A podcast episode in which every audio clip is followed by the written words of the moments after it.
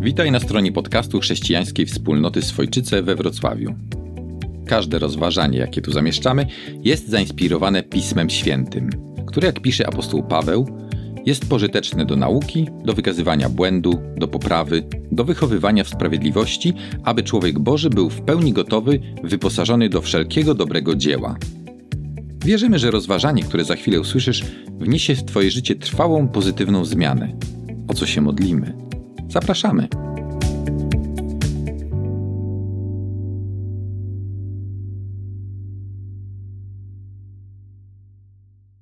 Czytając Biblię pobieżnie, można dojść do wniosku, tak myślę, że opisanym w niej postaciom podążanie za Bogiem przychodziło łatwo i naturalnie, bezproblemowo wręcz. Bóg coś mówił, oni robili. Dla przykładu, tydzień temu czytaliśmy fragment opisujący powołanie Lewiego, który wstał, zostawił wszystko i odtąd chodził z Jezusem.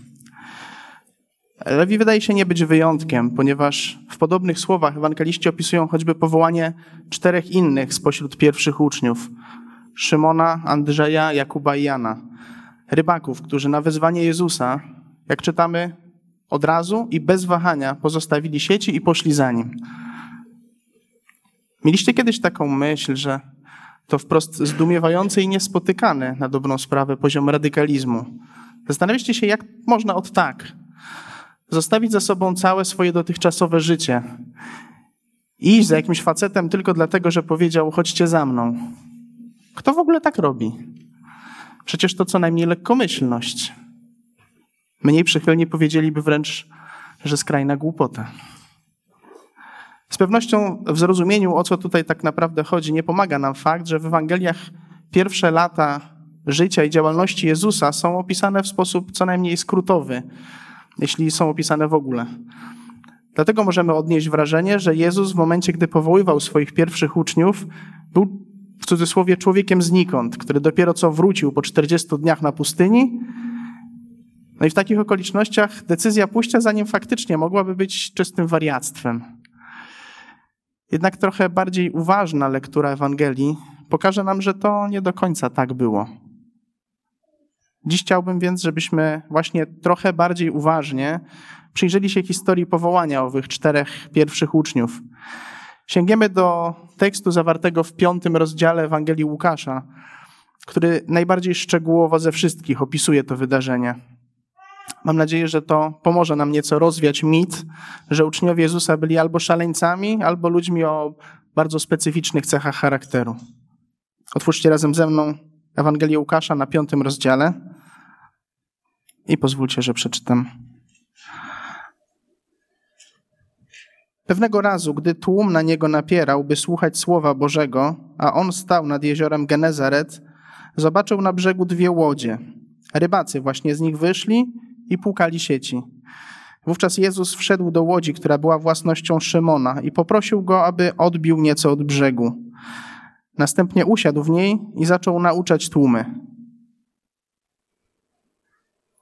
Przejdźmy tutaj na chwilkę. Łukasz zaczyna swój opis od namalowania kontekstu wydarzeń. To tylko jedno zdanie, tak naprawdę, ale tyle wystarczy, żeby zmienić naszą perspektywę. Bo co prawda, w innych Ewangeliach jest napisane, że Jezus po, przy, po pobycie na pustyni przyszedł do Galilei i zaczął głosić dobrą nowinę, którą przyniósł od Boga, ale jedynie Łukasz wprost napisał, że nauczania Jezusa już w tamtym momencie chciał słuchać ogromny tłum. Wniosek? Jezus musiał być już całkiem popularny. A co ciekawe, Szymon nie wydaje się być specjalnie zainteresowany. Nawet jeśli słuchał Jezusa, to robił to tak mi się wydaje, co najwyżej jednym uchem, zajęty płukaniem sieci i zapewne własnymi myślami. Gdybym miał zgadywać, to powiedziałbym, że raczej nie były to myśli wesołe. Jest bowiem, o czym dowiemy się za chwilę, po całej nocy ciężkiej i, co ważne, bezowocnej pracy. Nie uwierzę, że nie miało to żadnego wpływu na jego nastrój tamtego poranka na jego morale, na jego zdolność i chęć skupienia się na sprawach duchowych, o których mówił Jezus. Niewykluczone, że z goryczą zastanawiał się, jak to możliwe, że cała noc ciężkiej, wytężonej pracy nie przyniosła żadnego efektu. Być może martwił się, bo w swoich planach już uwzględnił pieniądze, jakie dostanie za połów z tej nocy. A teraz musiał te plany zmienić. Jakkolwiek by nie było, Jezus na pewno dobrze wiedział, jakie myśli, uczucia drążą w tym momencie umysł Szymona. Wiedział też, jakie ma dla niego plany. I pierwszą ważną lekcją, jaką możemy wydobyć z dzisiejszego fragmentu, jest to, czego Jezus w tym momencie nie zrobił. Nie wyciągnął Szymona na środek, nie przerwał swojego nauczania, żeby go zbesztać, ani nie robił mu wyrzutów. Że przecież teraz jest mowa o ważnych rzeczach i może Szymonie powinieneś wykazać choćby minimum kultury i nie zajmować się w tym momencie jakimiś sieciami, bo to jest przecież niepoważne. Nie dość, że sam nie słuchasz, to jeszcze rozpraszasz i przeszkadzasz innym. Nic z tych rzeczy. Bóg nigdy się nie narzuca i nie gra na naszym poczuciu winy, ani nie stawia nikogo pod ścianą. Nigdy nie będzie próbował zmanipulować nas tak, by uzyskać nasze posłuszeństwo. Ostateczną decyzję, jak odpowiedzieć na jego wezwanie, zostawia zawsze w naszych rękach. Niech to przy okazji będzie wskazówką dla nas, czego także my nie powinniśmy robić, kiedy mówimy innym o Bogu. Bicie ludzi Biblią po głowie tylko dlatego, że nie są nią zainteresowani, zwykle przynosi kiepskie rezultaty. Część kościołów jeszcze do tego nie dorosła. Ale skoro wiemy już, czego Jezus nie zrobił, to przyjrzyjmy się teraz temu, co robi zamiast tego. Bo wygląda na to, że miał zupełnie inny plan, jak pozyskać uwagę Szymona. Zaczyna więc od prośby. Prosi Szymona o pomoc i jednocześnie o coś, co należy do jego codzienności, by wypłynął łodzią kawałek od brzegu. Tutaj mała uwaga na marginesie. Ciężko powiedzieć, jak dokładnie wyglądała kolejność wszystkich wydarzeń związanych z powołaniem Szymona, ponieważ Ewangelie różnią się nieco w swoich świadectwach na ten temat. Musimy pamiętać, że żaden z autorów Nowego Testamentu nie miał na celu stworzenia, stworzenia chronologicznie dokładnego i historycznie wyczerpującego opisu życia Jezusa. Po pierwsze, każdy z nich bez wątpienia nieco inaczej zapamiętał pewne wydarzenia, biorąc pod uwagę upływ czasu oraz to, że zapewne nie każdy był świadkiem każdego opisanego przez siebie wydarzenia i sceny, wydaje mi się to całkowicie naturalne. Występujące miejscami niezgodności co do kwestii w gruncie rzeczy drugorzędnych, jeśli już to dodają Ewangeliom wiarygodności, ponieważ wskazują na to, że ich autorzy nie uzgadniali zeznań, pisząc swoje dzieła. A po drugie, zdarza się, że ewangeliści układają zapamiętane przez siebie wydarzenia według nieco odmiennego klucza. Każda z Ewangelii była pisana z nieco innym zamysłem, z e, myślą o różnych odbiorcach, i autorzy miejscami łączą w całość niektóre odległe w rzeczywistości wątki i wydarzenia chcą podkreślić jakąś myśl lub przesłanie. Zdecydowanie przedkładają takie podejście nad chronologiczną dokładność, która nie wydaje się, żeby była dla nich cechą i wartością nadrzędną. Zdecydowanie powinniśmy więc pamiętać o tych dwóch cechach Ewangelii. Z jednej strony po to, żeby móc odpowiedzieć ludziom, którzy znalezione między nimi sprzeczności, które faktycznie tam są, traktują jako coś, co całkowicie podważa ich wiarygodność. A z drugiej zaś, nam samym pomoże to ustrzec się przed wyczytywaniem z tego tekstu więcej niż faktycznie powinniśmy. Wracając do naszego głównego wątku. Okazuje się na przykład, że wśród biblistów nie ma zgody odnośnie tego, czy Jezus uleczył teściową Szymona z gorączki przed, czy może po powołaniu go na swojego ucznia. Dlatego mimo, że może to być kuszące, ja osobiście nie wyciągałbym zbyt daleko idących wniosków z faktu, że Łukasza to zdarzenie zostało opisane w poprzednim czwartym rozdziale i bezpośrednio sąsiaduje z naszym dzisiejszym fragmentem. Marek i Mateusz umieszczają bowiem to uzdrowienie nieco dalej, już po powołaniu Szymona, a Jan w ogóle je pomija. Myślę jednak, że bezpiecznie możemy założyć, że to nie było pierwsze spotkanie Jezusa i Szymona. A w dodatku Szymon już co nieco o Jezusie musiał wiedzieć. A w końcu, tak na logikę i zdrowy rozsądek, wieści o nauczycielu, wokół którego gromadzą się takie tłumy, tak wielu ludzi, z całą pewnością musiały dotrzeć również do niego.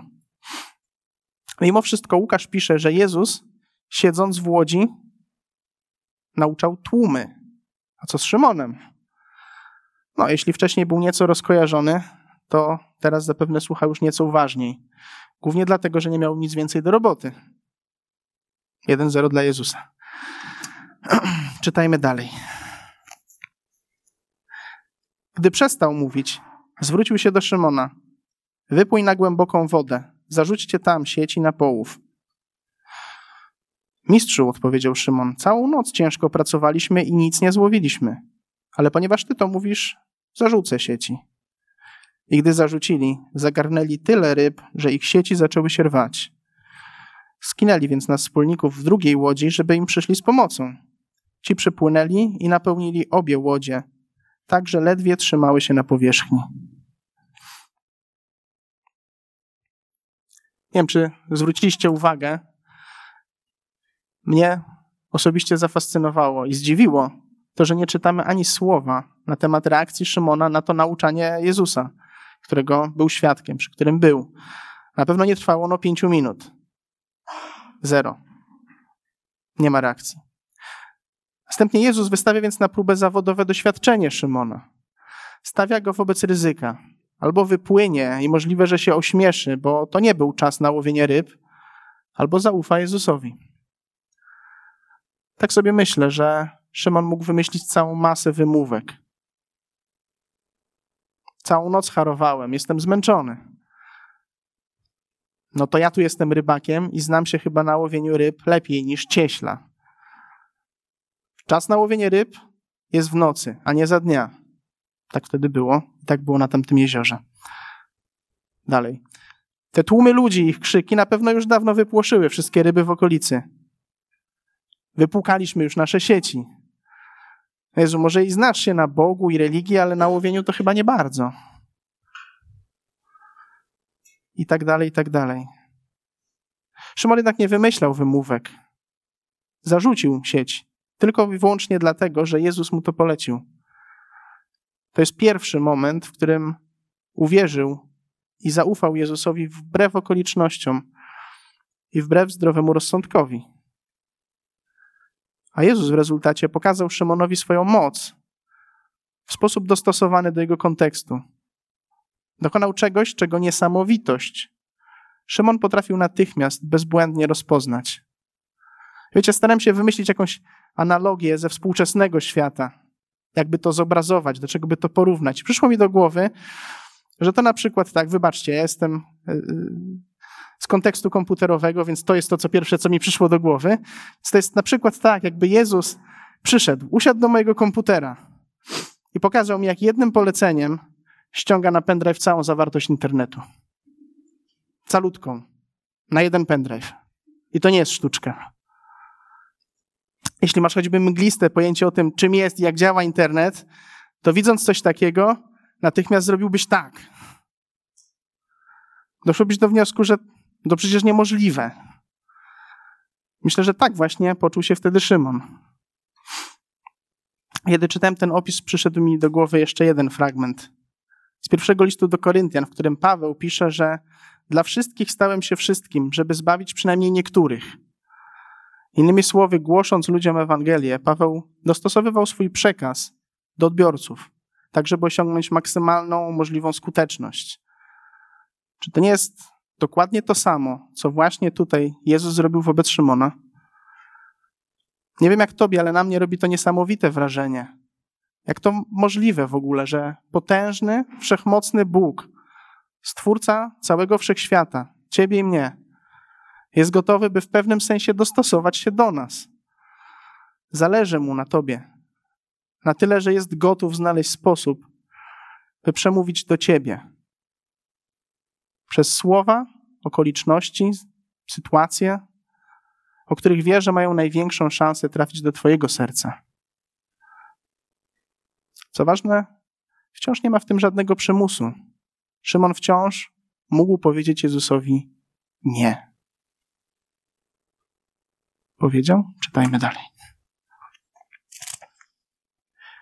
Na ten widok Szymon Piotr przypadł Jezusowi do kolan i powiedział: Odejdź ode mnie, panie, bo jestem grzesznym człowiekiem. Jego samego bowiem oraz wszystkich przy nim zebranych ogarnęło zdumienie z powodu tak obfitego połowu. Podobnie było z Jakubem i Janem, synami Zebedeusza, którzy towarzyszyli Szymonowi. Wtedy Jezus powiedział do Szymona: Przestań się bać, od tej chwili będziesz łowił ludzi.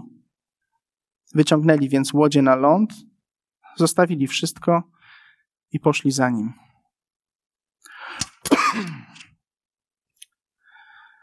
Jezusowi nareszcie udało się najpierw pozyskać uwagę Szymona, a potem dotrzeć do niego ze swoim przesłaniem.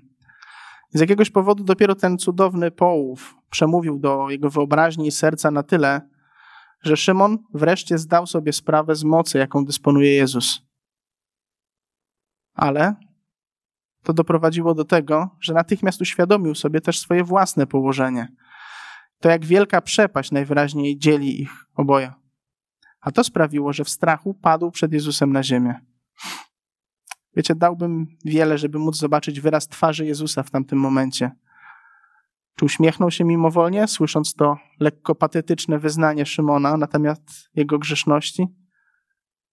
Dałbym jeszcze więcej, żeby dowiedzieć się, co wtedy pomyślał. Naprawdę, Szymonie, jesteś grzeszny? No nie miałem pojęcia. To wszystko zmienia. A żarty na bok. Zastanawiam się, jak ja bym zareagował na takie wyznanie, będąc na miejscu Jezusa. Doszedłem do wniosku, że pewnie próbowałbym jakoś go pocieszyć. Nie no, nie przesadzaj, Szymonie. Wiesz, tak naprawdę to nie jesteś taki najgorszy. Wiesz, już trochę w życiu widziałem. Naprawdę są gorsi od ciebie. Nie myśl o sobie tak surowo. Mamy taki odruch, prawda? Żeby próbować łagodzić nastroje, tonować, podnosić na duchu ludzi, którzy myślą i mówią o sobie źle. Dlatego to bardzo ciekawe, że Jezus, jak czytamy, w żaden sposób się do tych słów Szymona nie odniósł. Tak jakby puścił jego wyznanie, jakby puścił jego prośbę mimo uszu. Nie miał zamiaru porzucać Szymona jedynie dlatego, że jest on grzesznym człowiekiem, a jednocześnie nie zaprzeczył jego słowom. Tak myślę, że Szymon sądził, że wie lepiej, czego Jezus chce i czego potrzebuje. Nie był to zresztą jedyny raz, jak prześledzimy dalsze teksty i dalsze losy e, uczniów Jezusa, to, to nie raz było tak, że któryś z nich rzucił jakąś e, uwagę, która udowadniała, że w istocie bardzo mało rozumieli w tamtej chwili. Ale jak jest z nami?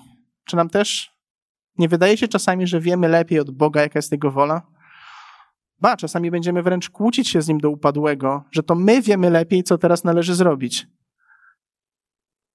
Oczywiście, że Jezus wiedział, że Szymon jest człowiekiem z licznymi wadami. I oczywiście, że to nic nie zmieniało w planach, jakie miał dla niego. Przechodzi więc od razu do sedna. Po pierwsze, każe Szymonowi się nie bać. Szymon mógł w tamtej chwili odczuwać wręcz przerażenie, bo doskonale zdawał sobie sprawę z tego, jak ponadnaturalne było to, czego wszyscy właśnie byli świadkami. Jezus uspokaja jego lęk, ponieważ w relacji, jaką ma Szymonowi do zaoferowania, nie ma miejsca na strach. Bóg chce mieć z nami relację opartą o miłość i zaufanie, nie o przerażenie. Jestem też pod wielkim wrażeniem symboliki słów Jezusa. Szymon, jako rybak, do tej pory łowił ryby, które wcześniej były żywe, a w wyniku jego działalności to życie traciły. Od teraz, wedle zapowiedzi Jezusa natomiast, będzie łowił ludzi, którzy są duchowo martwi, a dzięki temu będą mogli zyskać prawdziwe życie. Wygląda na to, że Szymon, Andrzej, Jakub i Jan, tych czworo rybaków, w tamtej chwili pozostawili dobrze sobie znany fach, dający im zapewne solidne utrzymanie, bo to był dobry zawód w tamtych czasach. Zostawili swoje łodzie, sieci, które płukali jeszcze godzinę wcześniej. Ba, niewykluczone, że zostawili nawet ów cudowny połów ryb, który jeszcze przed chwilą z takim trudem wspólnymi siłami wyciągali na brzeg. Zostawili. Pozdali sobie sprawę, że ten skromny człowiek, cieśla, rabin, wędrowny nauczyciel z Nazaretu, jak, jakiekolwiek mieli wyobrażenie o nim w tamtej chwili. Ten człowiek jest kimś znacznie więcej niż tym, za kogo uważali go ludzie. Dlatego postanowili stać się jego uczniami. Jezus z kolei obiecał im, że ma dla nich znacznie ważniejsze zadanie niż to wszystko, czemu aktualnie się poświęcają.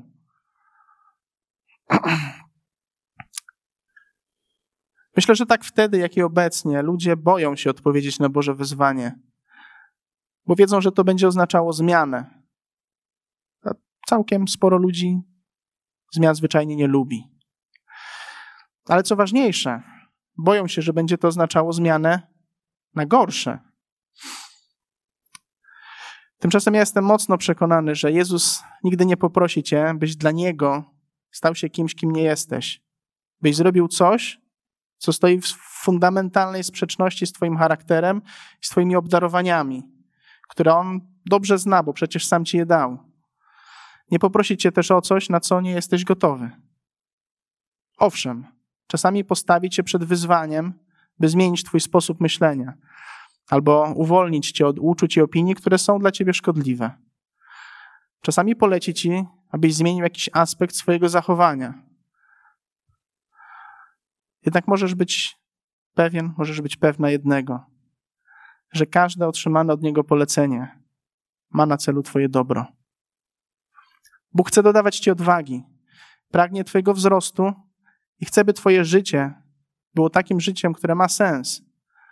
We właściwy sposób wykorzystuje Twoje talenty, daje Ci poczucie spełnienia, którego nie będziesz w stanie osiągnąć bez Jego pomocy.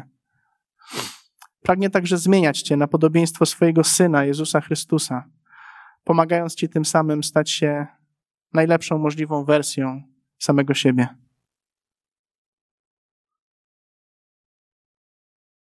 Być może, tak jak Szymon Piotr, już niejedno słyszałeś o Jezusie, ale nie jesteś nim szczególnie zainteresowany.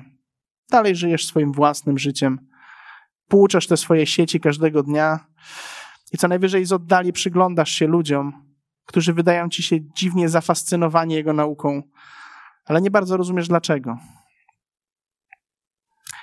Jeśli jesteś w takim właśnie miejscu w Twoim życiu, to mam dla Ciebie malutkie wyzwanie. Zastanów się, czy Jezus przypadkiem nie prosi, byś wreszcie pozwolił mu usiąść z Tobą w łodzi. Czy za pomocą czegoś lub kogoś nie próbuje zwrócić na siebie Twojej uwagi ale jest równie możliwe, że w swojej relacji z Jezusem stoisz krok lub nawet kilka kroków dalej. Jesteś Jego uczniem.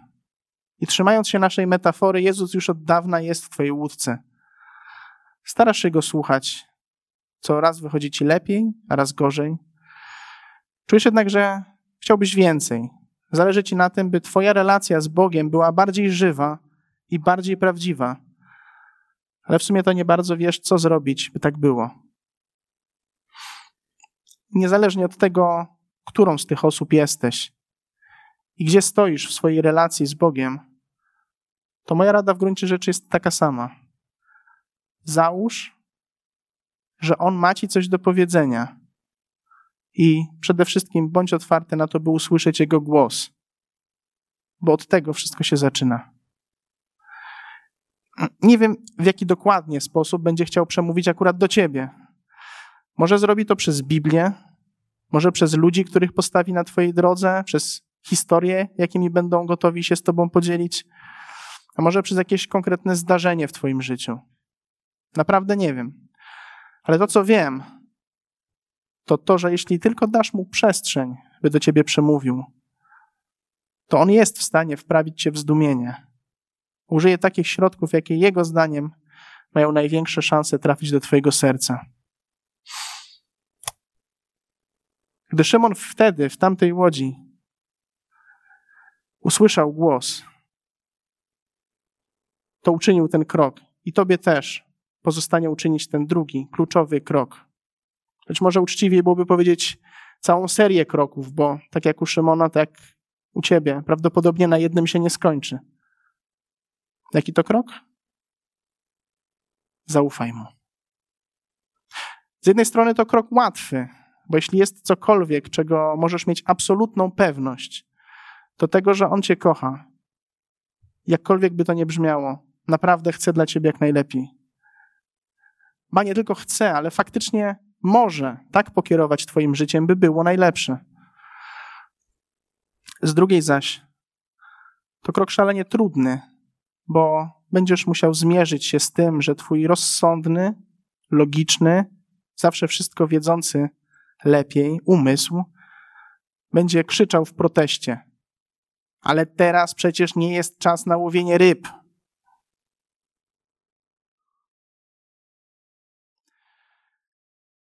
Czytając Biblię pobieżnie, można dojść do wniosku, że opisanym w jej postacią podążanie za Bogiem przychodziło łatwo i naturalnie. I to może nas wpędzać w kompleksy, kiedy porównamy taki wyidealizowany obraz z naszym własnym życiem. Zatrzymując się w tym miejscu, łatwo dojść do wniosku, że Bóg z kimś takim jak ja na pewno nie chce mieć nic do czynienia. Nie mam mu nic do zaoferowania, więc równie dobrze mogę sobie dać z tym wszystkim spokój. Ale to nie jest prawda. I dlatego ważne jest, żebyśmy nie zatrzymywali się na pobieżnym czytaniu. Pamiętaj, że w Biblii opisani są ludzie tacy sami jak my, z wadami, wątpliwościami, uparci, oporni w słuchaniu Boga i popełniający błędy. Jonasz potrzebował połknięcia przez wielką rybę, żeby wreszcie udać się do Niniwy. Mojżesz wymyślił pięć różnych wymówek, zanim wreszcie poszedł do faraona. Paweł musiał zostać dotknięty ślepotą, zanim wreszcie przestał prześladować Kościół i został apostołem Jezusa. Tomasz musiał włożyć swój palec w ślady po gwoździach, zanim wreszcie wyznał Pan mój i Bóg mój. No i w końcu Szymon Piotr musiał zobaczyć cudowny połów ryb, zanim wreszcie zdecydował się posłuchać tego, co Jezus ma mu do powiedzenia i odpowiedzieć na jego wezwanie. Bóg nie szuka osób bezgrzesznych, idealnych. Choć jak pokazuje zachowanie Szymona, wielu ludziom tak właśnie się wydaje. W rzeczywistości nasze wady to nie jest dla niego problem. On będzie potrafił sobie z nimi poradzić. Ale jest jedna rzecz, na której naprawdę mu zależy. A zatem, jakich ludzi szuka Bóg? Takich, którzy mu zaufają i choć może nie widzą w tym sensu, to gdy on poprosi, odpowiedzą, ponieważ ty to mówisz, zarzucę sieci. Bo być uczniem Jezusa to być gotowym, by z zaufaniem odpowiedzieć na Jego wezwanie do działania, nawet jeśli w danej chwili go nie rozumiemy, bo tylko działanie pod Jego przewodnictwem ma moc nadać Twojemu życiu prawdziwy sens. Amen. Gdy w Twoich uszach brzmią jeszcze słowa rozważania, zachęcamy Cię, żebyś w krótkiej modlitwie zwrócił się do Boga, aby utrwalał swoje słowo w Twoim codziennym życiu. A jeśli jesteś zachęcony, aby nawiązać głębszą relację ze Stwórcą, zwróć się do Niego w prostych słowach, zapraszając, aby stał się Twoim Panem i przejął stery Twojego życia. Zapraszamy Cię, abyś nas odwiedził na niedzielnym nabożeństwie, jeśli jesteś z Wrocławia lub okolic. Nasz adres znajdziesz na stronie internetowej www.wroclaw.kwch.org.